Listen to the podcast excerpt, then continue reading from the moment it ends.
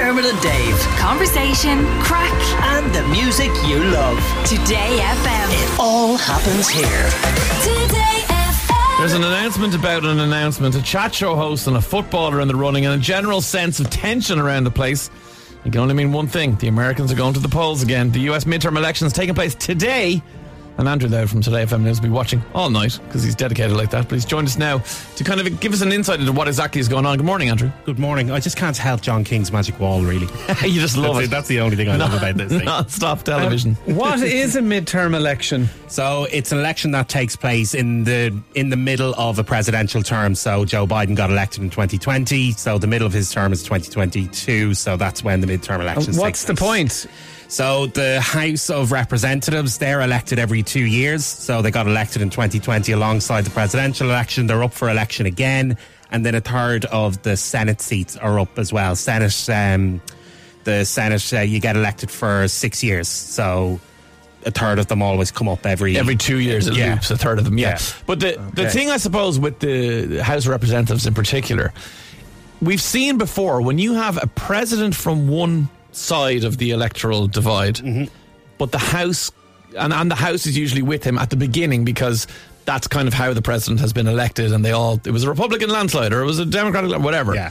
But then in the midterms, often there's a correction, and you end up with a president from one side and a House majority on the other side. Yeah. And then, am I right in thinking, just chaos happens and no one gets anything done? Yeah, pretty much. It's always going to be a case that not always, but more often than not, the opposing side that isn't in the White House will often win, if not the House, then the Senate as well. It's kind of like a referendum on the current term. Okay. So like we saw in 2018 when the last midterms were held, that the Democrats took back control of the House while Trump was in power. Trump couldn't sign things because the House wouldn't. Yeah, and then agree. The whole thing went, and then the government shut down and all that sort of stuff because there wouldn't be funding for his wall. You remember all that rigmarole? So we're probably on a collision course for that again. So Biden on one side, and then the Republicans will probably win a majority in the House Representatives, and then they'll just go stop everything he wants to do. Yeah, it's quite likely that the Republicans will do that. I don't think it'll be interesting to see what their majority is, though, because I think they were hoping that they could take,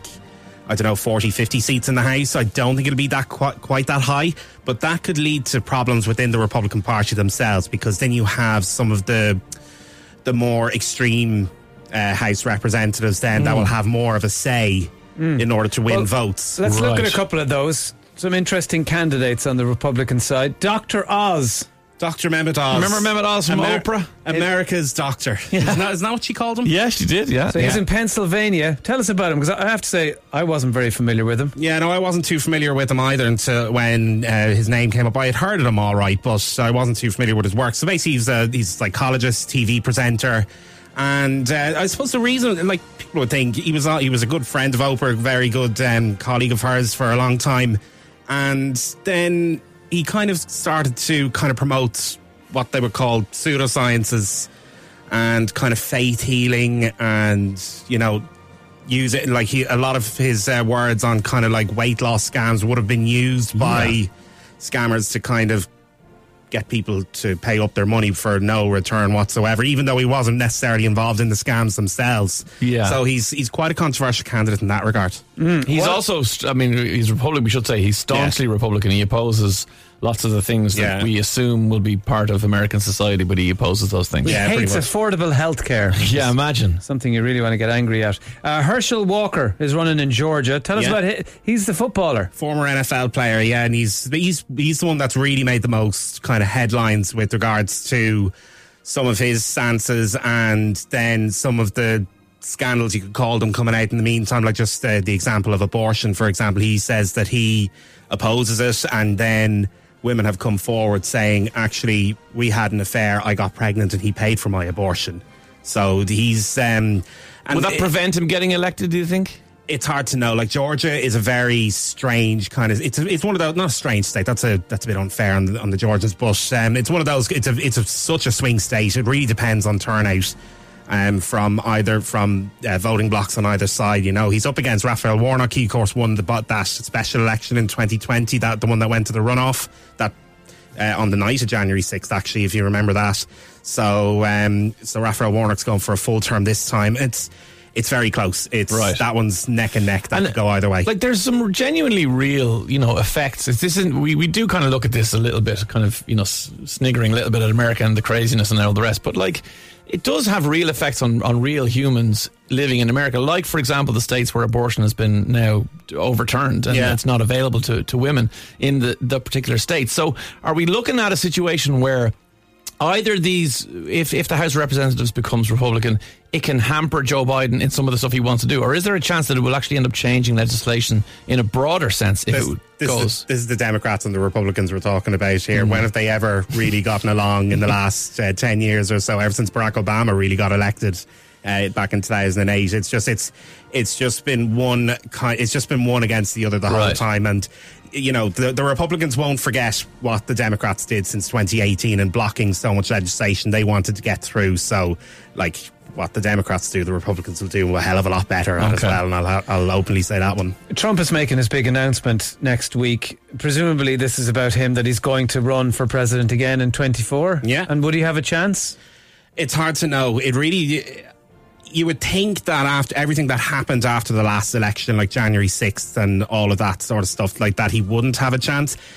My feeling right now, and this could all change, is that if he ran, I think he's probably the only Republican that wouldn't have a chance at winning. I think the next White House is destined to be a Republican candidate. So, but I think if Trump is the candidate, I think that would spur on a lot of people to turn out in the large numbers that they did in 2020 again. I just think he's the only one I think that can't win, and the Republicans at the moment anyway. You do get the sense that, you know, whether you like Republicans or not, they're better at the showbiz elements of an election, and they're very clear on what they stand for. Yeah. Whereas the Democrats, you get the sense, just from, you know, an uneducated view of myself looking from afar, you're not sure what they stand for, but it's kind of more like anyone but the Republicans. But you see, the Republicans always have, when there's an election like this, the first thing that it'll always come down to is the economy. How's the economy doing? If the economy's going well, then it'll come to other issues. If the economy's not going so well, which it isn't at the moment in the US,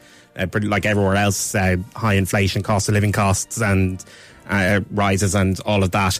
If it comes down to the economy, then that's the easiest election message you'll put out. They can put out there. How much more money can we put back in your pocket without actively telling you that we're actually going to do it?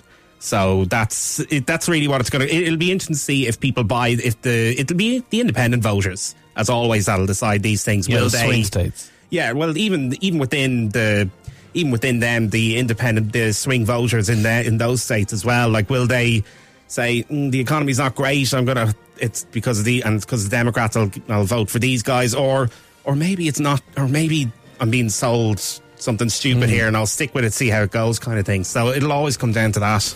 Well, we'll watch with anticipation to see exactly what will happen. When will we have an idea of this? This is the kind of thing, I know that's obviously happening today in terms of the polling. Yeah. But are we likely to get a result quickly, or is this going to be dragged out a little bit, as these things tend to be? It's going to be interesting, because 2020 we saw how dragged out it was because of early and mail-in voting, and it's going to be the same in a lot of states again tonight. Like Pennsylvania will be one of the states that. Going to be the key races that could decide control of the Senate. Those votes could take hours, if not days, to count, depending on that kind of turnout. So, yeah. But you'll be happy. You'll spend those hours and days monitoring all the Sky News feeds. He's not even Sky News. He needs to get across all those US networks and see all those other guys. Oh, they do it better than no other. Just got cables running into your arm coming from CNN and Fox and everything. Andrew Loud, Today FM News, as always. Thank you for enlightening us on all of that. Dermot and Dave. Weekdays from 9 a.m. Today.